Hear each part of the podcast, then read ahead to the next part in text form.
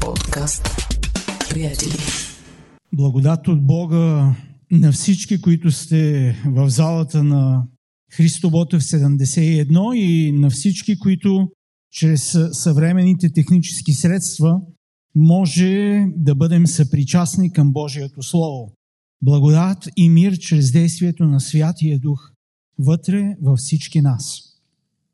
Миналата неделя не бях тук на църква, бях на друго място на църква, но чух проповедта на Иван. Спомняте ли си заглавието на проповедта? Само дигнете ръце, ако си спомняте. Иван си спомня. Вашето мълчание не ме насърчава да проповядвам. Но аз ви предизвиквам. За мен заглавието на тази проповед е време разделно в духовната област. И темата на неговата проповед, която пастира Людмила Арсов я цитира и аз я помня и тя ми направи впечатление, защото е неестествено през последните 30 на години не съм чувал такова заглавие. Може би някъде някой, но на 35 години да проповядваш на тема какво прави, когато ни боли, за мен е знаменателно. Повтарям, когато си на 35 години, не можеш да се вълнуваш от тези неща. Неестествено е, ако Бог не е вложил в тебе такова слово. Затова казвам, че е време разделно в духовната област. Всички, които сте минали 35 години, моля ви, върнете се назад – и вижте какви неща са ви вълнували.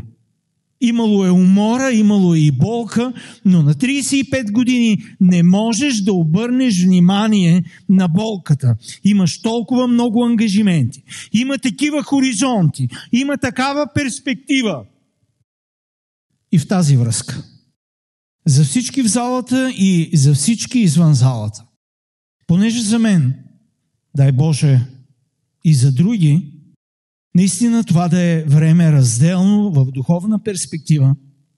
Моля ви, чуйте проповета отново и си направете един списък. Едно домашно. До сега. Какво сте правили, ако ви е боляло? Едно, две, три, четири, не повече от пет неща. Как сте реагирали, когато ви е боляло? Ще ви помогна. Може би сте казвали, не ме боли, не ме боли, не ме боли, здрав съм. Може би сте потънали в скръп и отчаяние. Защо ме боли, защо ме боли, защо ме боли?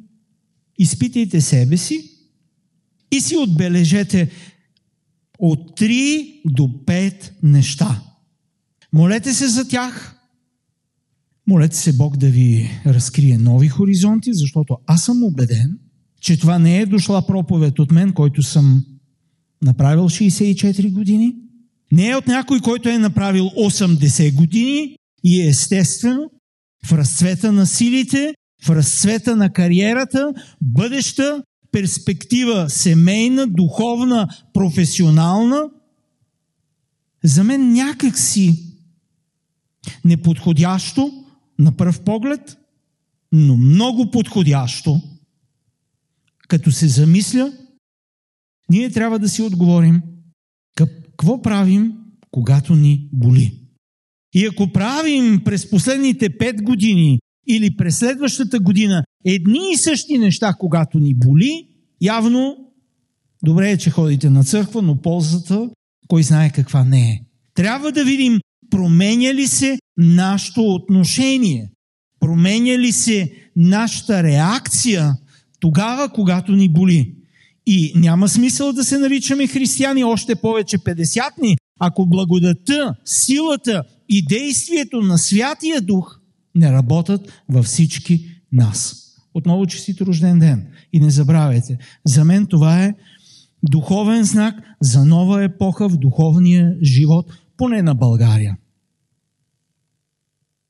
Темата на моите размисли, които бих желал да споделя с вас тази сутрин, са свързани с нещо, което някак си не е чуждо за нас. То е свързано с духовната, духовното израстване, духовната зрялост и личната отговорност. Тези състояния някак си ние или говорим за духовното израстване, или говорим само за духовната зрялост и някак си пропускаме личната отговорност. Иска ми се да ги погледнем заедно.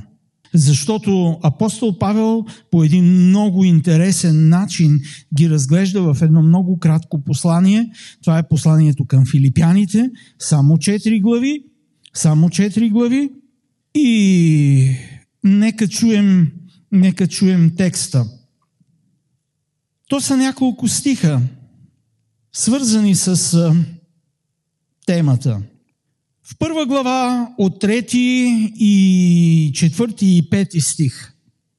Благодаря на моя Бог всеки път, когато си спомням за вас, винаги във всяка моя молитва, като се моля за всички вас с радост, за вашето участие в делото на благовестието от първия ден дори до днес. Духовен растеж. Както тези от вас, които си спомнят всичко това, което пише като послание апостол Павел, той не е от онези, които просто раздава похвали на всяка една от църквите. Не е човек, който незаслужено може да изкаже добри благопожелания. Но тук, вижте, има концентрация на благодарност. Винаги, във всяка, моя молитва, която се моля за всички вас, как? На някои места казва, моли се с отекчение, с скръп. Моли се с даже болка, страхотна, сравнява с родилни болки. На това място той се моли с радост. За какво? за вашето участие в делото на благовестието от първия ден дори до днес. Като съм уверен именно в това, че този, който е започнал добро дело във вас, ще го усъвършенства до деня на Исус Христос. Един много интересен духовен растеж. И трета глава, 15 стих. И тъй, ние, които сме какви? Зрели. Нека мислим така. И ако мислите вие нещо друго, яче Бог ще ви открие и Него. Само нека имаме за правило да живеем според това, в което сме достигнали и същото да мислим. И същата трета глава няколко стиха от първия, втория и третия стих. Впрочем, братя мои, радвайте се в Господа. За мен не е досадно да ви пиша все същото, а то за вас е предпазващо и най-важното – личната отговорност. Пазете се от безнравствените учители – Пазете се от злите работници. Пазете се от лъжливото обрязване. Защото ние сме обрязаните, които с Божия дух се кланяме и се хвалим с Христа Исуса и не се уповаваме на плътта. Амин. Брати и сестри, искаме се да видим как изра... духовното израстване – което е свързано с не някакви тайни неща, скрито знание, а като че ли апостол Павел тук ни казва, че духовното израстване не е свързано с интелектуално знание само, но то е свързано и с споделяне на благата вест. С евангелизаторство. С споделяне на благата вест. Духовното израстване е свързано с поделяне на благата вест. Не с седене двуцифрено число в църквата, а с някаква дейност. С някаква дейност. И каква е тази дейност? За вашето участие в делото на благовестието от кога? От първия ден. Дори до сега. И в тази връзка той продължава в първа глава, като казва 12 стих. А не желая да... А желая да знаете, братия, че това, което ме сполетя, става въпрос за неговите затворнически страдания. Какво се случва? Някой наистина проповядва Христа, 15 стих от завис и любов към препиране, а някои от добра воля. Едните правят това от любов, като знаят, че съм поставен да защитавам благовестието, а други възвестяват Христа от съперничество, неискрено, като мислят да прибавят тъга на оковите ми. Тогава какво? Само това, че по всякакъв начин, било то престорено или истинно, Христос се проповядва и затова аз се радвам и ще се радвам. Но има и нещо друго в 14 стих. И той казва, и повечето от братята в Господа, от дързостени от успеха в оковите ми, станаха по-смели какво да правят? Станаха по-смели да говорят Божието Слово без страх. Тоест, да евангелизират. Духовният растеж – не е нещо невидимо. Духовният растеж не е нещо, което става на тъмно. Духовният растеж не е служение в църквата само. Духовният растеж е начин на живот и то специфичен. Споделяне на благата вест с уния, които стоят далече извън църквата. Зрелостта. Разбира се, само маркирам много, много кратко, за да се замислим. И тъй, ние, които сме зрели, нека мислим така. Как? И то ни е казано в 12 стих. И той казва, не че съм сполучил вече или съм станал вече съвършен, но гоня да не уловя това, за което аз бях уловен от Христа Исуса. Братя, аз не считам, че вече съм го уловил, но едно правя. Като забравям, което е зад мен и се стремя силно към това, което е пред мен.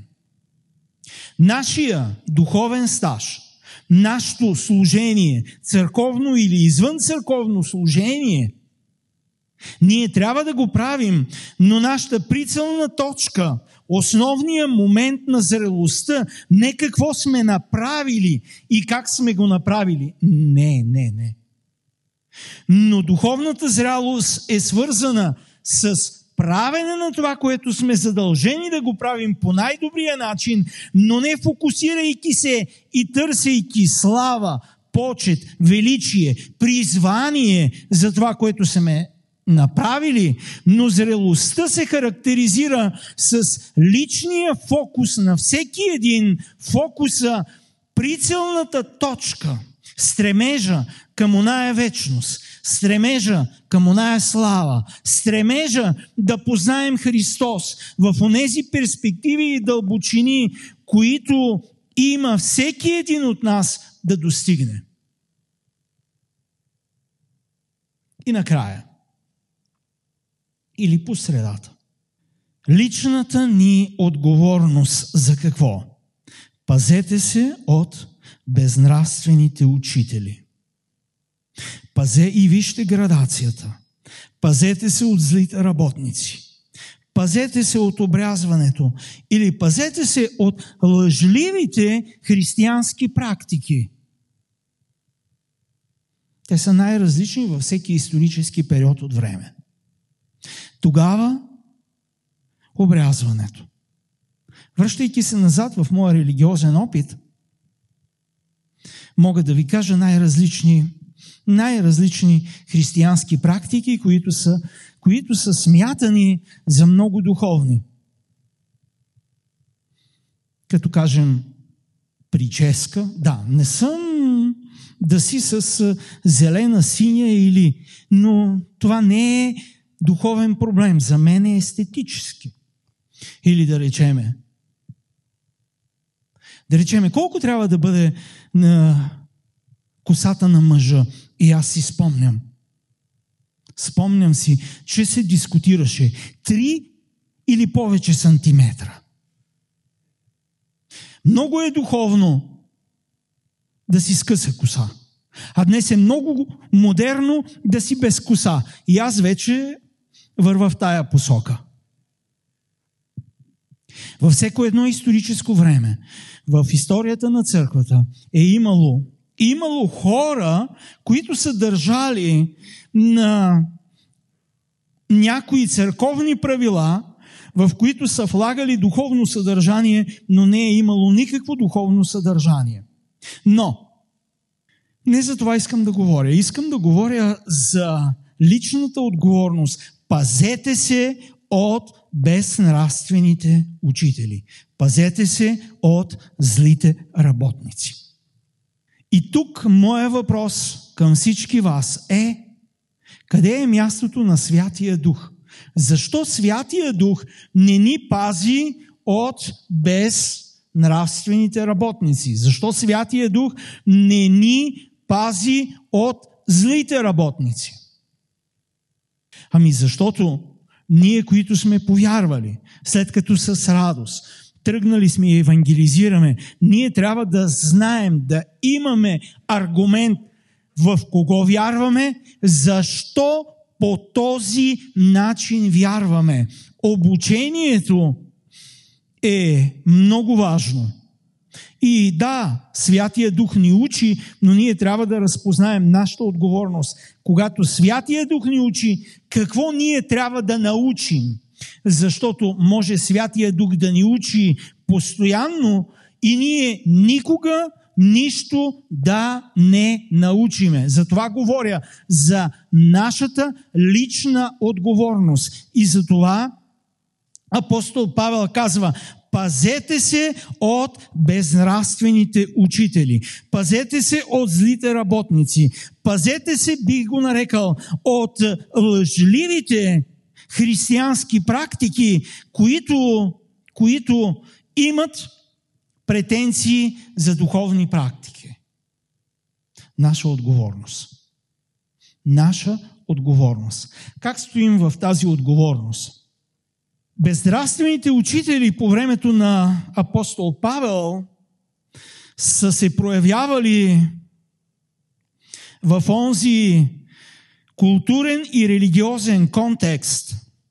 И те са свързани с едни или други християнски практики, свързани с обрязването, но най-общо казано през историята на църквата е имало различни различни практики, които са били неморални, да речеме, много бързо, от първи век отивам на 15-16 век, когато се появява предпоставка за появата на третия клон на християнството, на протестанството, се явява съпротивата на Мартин Лутер и на още много други християни върху едни неправилни практики на църквата, свързани с индулгенции, свързани с опрощаване на грехове.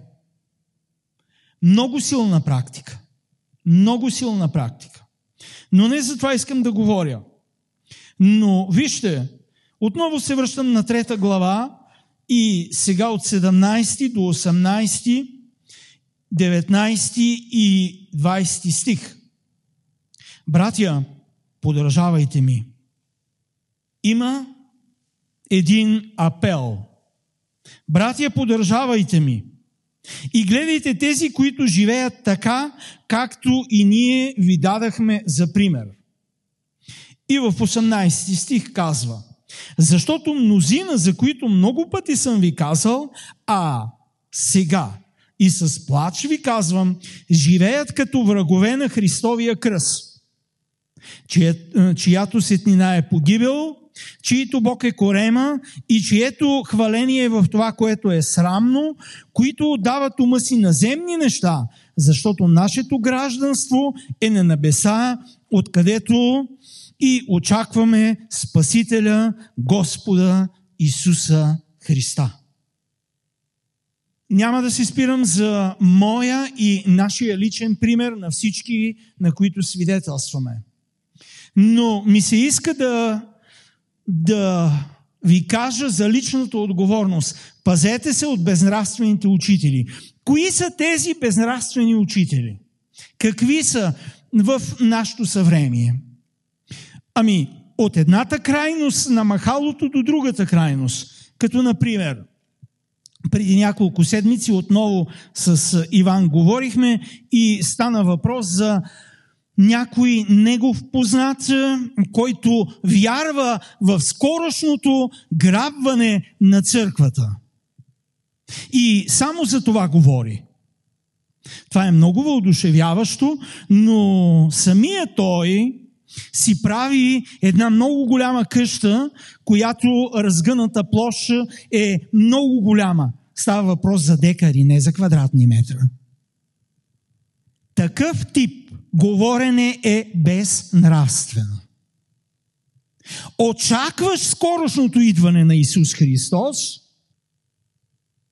а личните ти действия са съвсем други. Този човек не е разпродал имота си, афирим на онези, защото са били чисто сърдечни в своето богословско неразбиране. Афирим, извинявам се за жаргона, но наистина по-лесно мога да разбера тези, които поради богословска заблуда разпродават имота си и чакат Исус Христос, отколкото тези, които говорят, че Христос скоро ще дойде. Войната в Украина е предвестник на идването на второто идване на Исус Христос. Не знам дали е предвестник. Но има и лично пришествие, моето лично пришествие. Но това са безнравствени учители. И разбира се, ако си замислите, вие може да откриете много такива безнравствени учители, които са около нас, които ние сме склонни да ги слушаме, да обръщаме внимание и разбира се да премълчаваме. В тази връзка. Нещо, което е безнравствено и както Джордан Питърсън казва, че понякога ние, когато говорим, трябва да говорим само истината. Но понякога ние се задоволяваме с премълчаване на истината. В тази връзка премълчаването на истината също е грех, както говоренето на лъжата или говоренето на неистина. На неистина. И той казва, че премълчаването на истината влияе върху нашия характер. Ние свикваме с неистините и ние се превръщаме, казва той, в една риба, която е част от един голям пасаж. Или аз ще кажа, ние се превръщаме в част овца от старото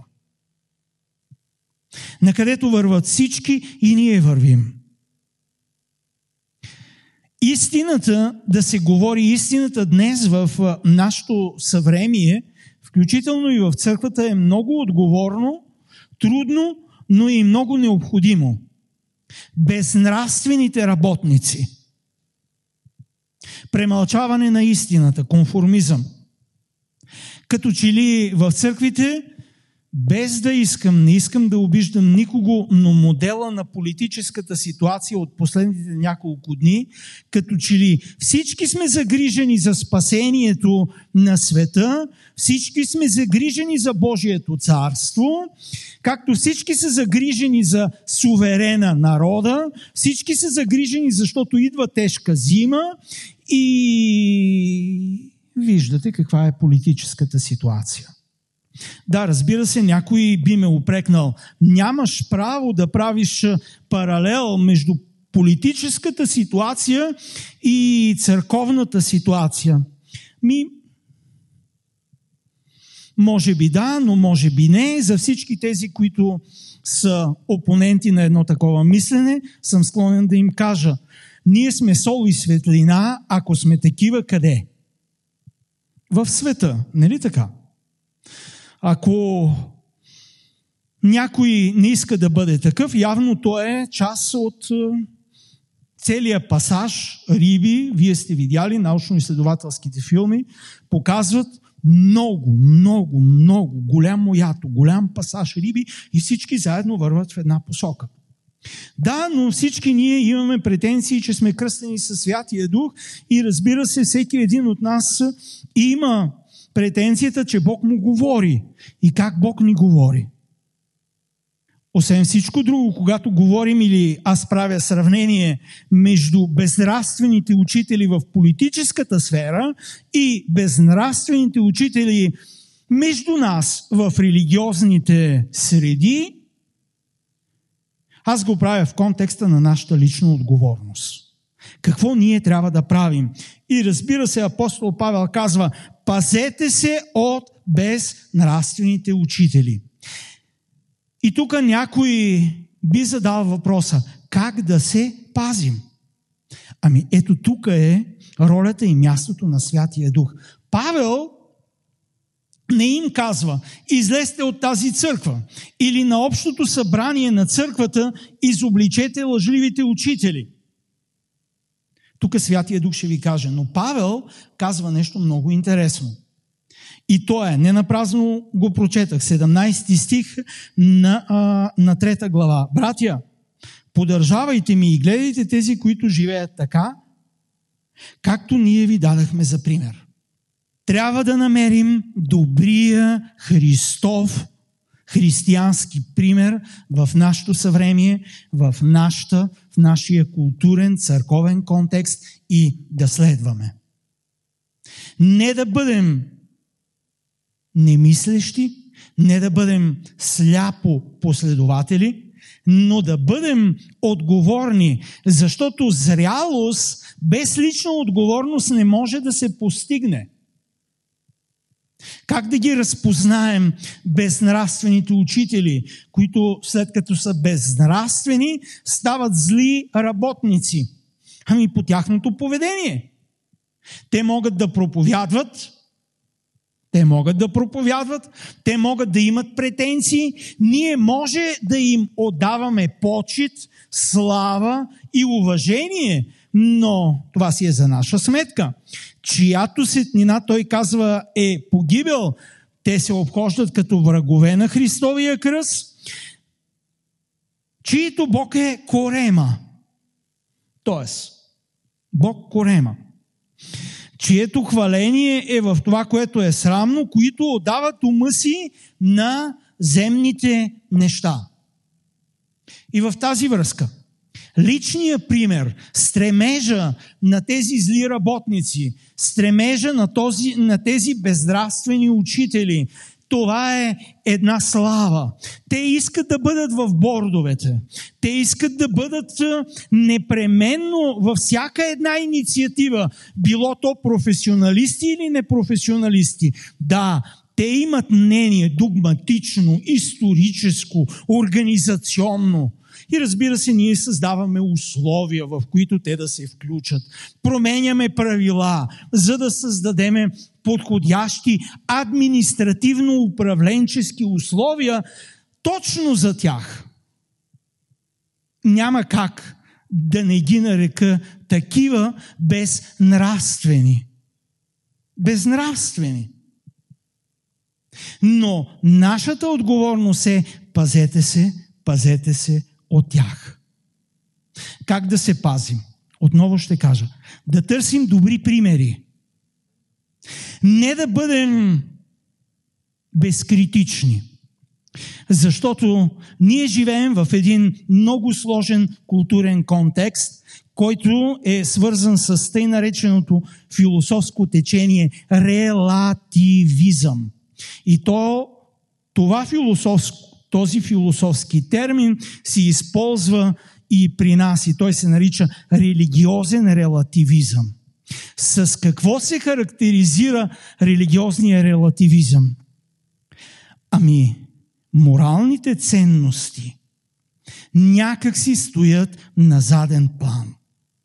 В нашите среди се задава, се релативизма се аргументира последния начин. Кой си ти да съдиш чуж слуга? Пред своя си господар той стои или пада е проблем негов, а Бог е който ще го въздигне. И така, доброто и злото са размити. Нямаме твърди дефиниции. Нямаме твърди дефиниции. Морала, морала няма твърди граници. И ние не можем да кажем, кое е грях, не се ангажираме и казваме, Бог изпитва сърцата. Да, де, така е, Бог изпитва сърцата. Но ясно ни се казва, ако някой брат е еди какъв си, ние с него да нямаме общение. Да нямаме сношение. И Павел казва, не ви казвам да нямате сношение с блудниците на този свят. Това е твърдо, ясно, разбираемо, но ни казва да нямате общение с някой, който нарича себе си брат и изрежда там много неща. Това е християнския релативизъм. Другата перспектива на релативизма в съвременното общество е дайте да постигнем единство с цел да разрешим някакви проблеми на обществото. Дайте да постигнем всеобщо църковно единство, за да изградим Божието царство. Възможно ли е? Не. Не е възможно. Няма как. И Христос и Павел ни казва, очистете стария квас. Кваса на греха, кваса на онези неправилни практики, поведения, отношения. Защото какво ще се получи? Рано или късно, кваса не е въпрос на количество, а е въпрос на присъствие. Може да вкисне.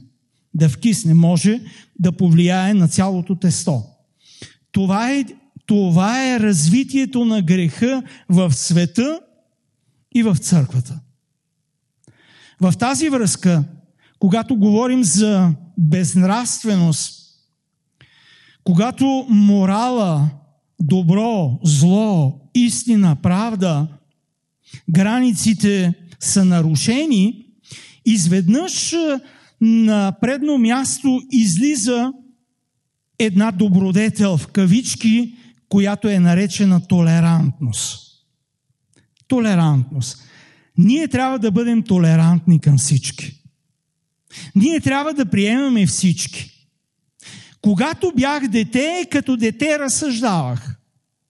Когато порасна, отрекал съм се от детския начин на мислене и разбира се, Бог има грижа за всеки един. Ние трябва да бъдем толерантни. И в обществото, и в политическа перспектива, и в религиозна перспектива. Божието Слово работи във всеки един от нас. И ние сме толерантни. Не, не. Това е хитрост на дявола и ние сме отговорни да видим дали сме състрадателни или сме толерантни. Дали сме емпатични към проблемите на другите или не искаме да си разваляме дискомфорта. Защото толерантността е безотговорност. Толерантността е нежелание да разваля собствения си комфорт. И отново, пазете се. За да можем да вървим към зрялост, има лична отговорност. И тя е за всеки един от нас. Как ми се иска Святия Дух да ме пази? Как ми се иска църквата да ме пази? Хайде, нека по-лично го кажа. Как ми се иска пастира да ме пази? Пастира за тебе може да се моли, пастира за тебе има други отговорности, но какви са моите отговорности? И в тази връзка, преди да завърша, къде сме ние в нашия духовен живот с Бога? Ние сме на ниво растеж. Ако вървим по пътя на благовестието и споделяне на благата вест. Но и тук в началото на нашия растеж отново има лична отговорност. Лична отговорност. Ще изберем ли да бъдем свидетели? И Павел ги насърчава, че те са избрали от кога?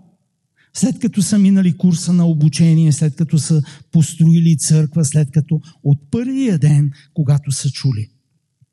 И личната криза на Павел ги е мотивирала ги е направила безстрашни. Тук ми е, много ми е трудно. Нямам логическо обяснение. Те са толкова жертвоготовни, след като са видяли, че техният учител е отишъл в затвора заради това, за което той свидетелства, те са се одързостили и те да бъдат свидетели като него. Тоест, в духовното израстване – Брати и сестри, има ясно осъзната възможност, че можеш да дадеш жертва. Свидетелството не е рекламна кампания. Евангелизаторството не е моментно състояние. Това е дълбоко осмислен процес. Взето е решение, че като твоя учител ти можеш да станеш жертва заради това, за което свидетелстваш. И ето тук действието на Святия Дух, който дава сили и тези хора се одързостяват. Одързостяват. От неговите окови, ние четем още в първа глава, някои се одързостиха и заради това тяхно посвещение, дързост, да подражават, Павел казва, какво да направя? Радвам се. Радвам се изборите, които ние трябва да правим в нашия духовен живот, са на всяко едно ниво на нашето духовно израстване. Тогава, когато растем, тогава, когато сме по посока на зрялост, винаги, винаги има лична отговорност. И отново, и днес, и тогава, в трета глава, пазете се от безнравствените учители. Пазете се от злите работници, пазете се от лъжливото обрязване. И той дава обяснение, защото ние сме обрязани, които с Божия дух се кланяме и се хвалим с Христа Исуса и не се уповаваме на плътта. Бог да ни благослови и ни даде дразновение, смелост и желание да можем наистина да се развиваме по посока на зрялост и да растем познанието на истината, за да изпълним мисията да бъдем сол и светлина в този свят. Амин.